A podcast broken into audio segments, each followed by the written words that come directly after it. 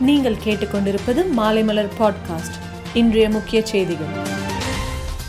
வடகிழக்கு பருவமழை தொடங்குவதற்காக சாதகமான சூழ்நிலை உருவாகி இருப்பதாகவும் பருவமழை இருபத்தி ஆறாம் தேதி தொடங்க வாய்ப்புள்ளதாகவும் சென்னை வானிலை ஆய்வு மையம் தெரிவித்துள்ளது. தமிழகத்தில் சமீபத்தில் நடந்து முடிந்த ஊரக உள்ளாட்சி தேர்தலில் வெற்றி பெற்ற உள்ளாட்சி பிரதிநிதிகள் இன்று பதவியேற்றுக் கொண்டனர்.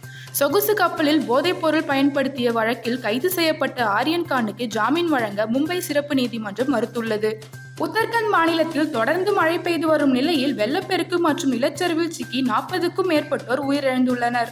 மாநில தேர்தல் ஆணையத்தை அரசு தங்களுக்கு சாதகமாக தவறாக பயன்படுத்தியதாக கவர்னரிடம் எதிர்க்கட்சி தலைவர் எடப்பாடி பழனிசாமி புகார் அளித்துள்ளார். மாநில தேர்தல் ஆணையம் ஆளுங்கட்சியின் கைப்பாவையாக இருந்து அவர்கள் ஆட்டுவிக்கும் பொம்மையாக செயல்பட்டதாகவும் குற்றம் சாட்டியுள்ளார்.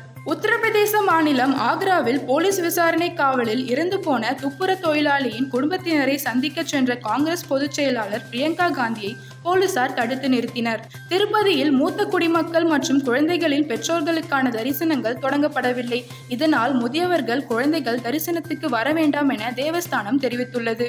ஆர்எஸ்எஸ் கூட்டத்தில் ஆபாச படங்கள் பார்க்கத்தான் கற்றுக் கொடுக்கப்படும் என கர்நாடகா முன்னாள் முதல்வர் குமாரசாமி பேசியது சர்ச்சையை ஏற்படுத்தியுள்ளது. டுவெண்டி ஓவர் உலகக்கோப்பை கிரிக்கெட் போட்டியில் இந்தியா பாகிஸ்தான் போட்டியை ரத்து செய்ய முடியாது என கிரிக்கெட் வாரியம் திட்டவட்டமாக கூறியுள்ளது. மேலும் செய்திகளுக்கு மாலைமலர் டாட் காமை பாருங்கள்.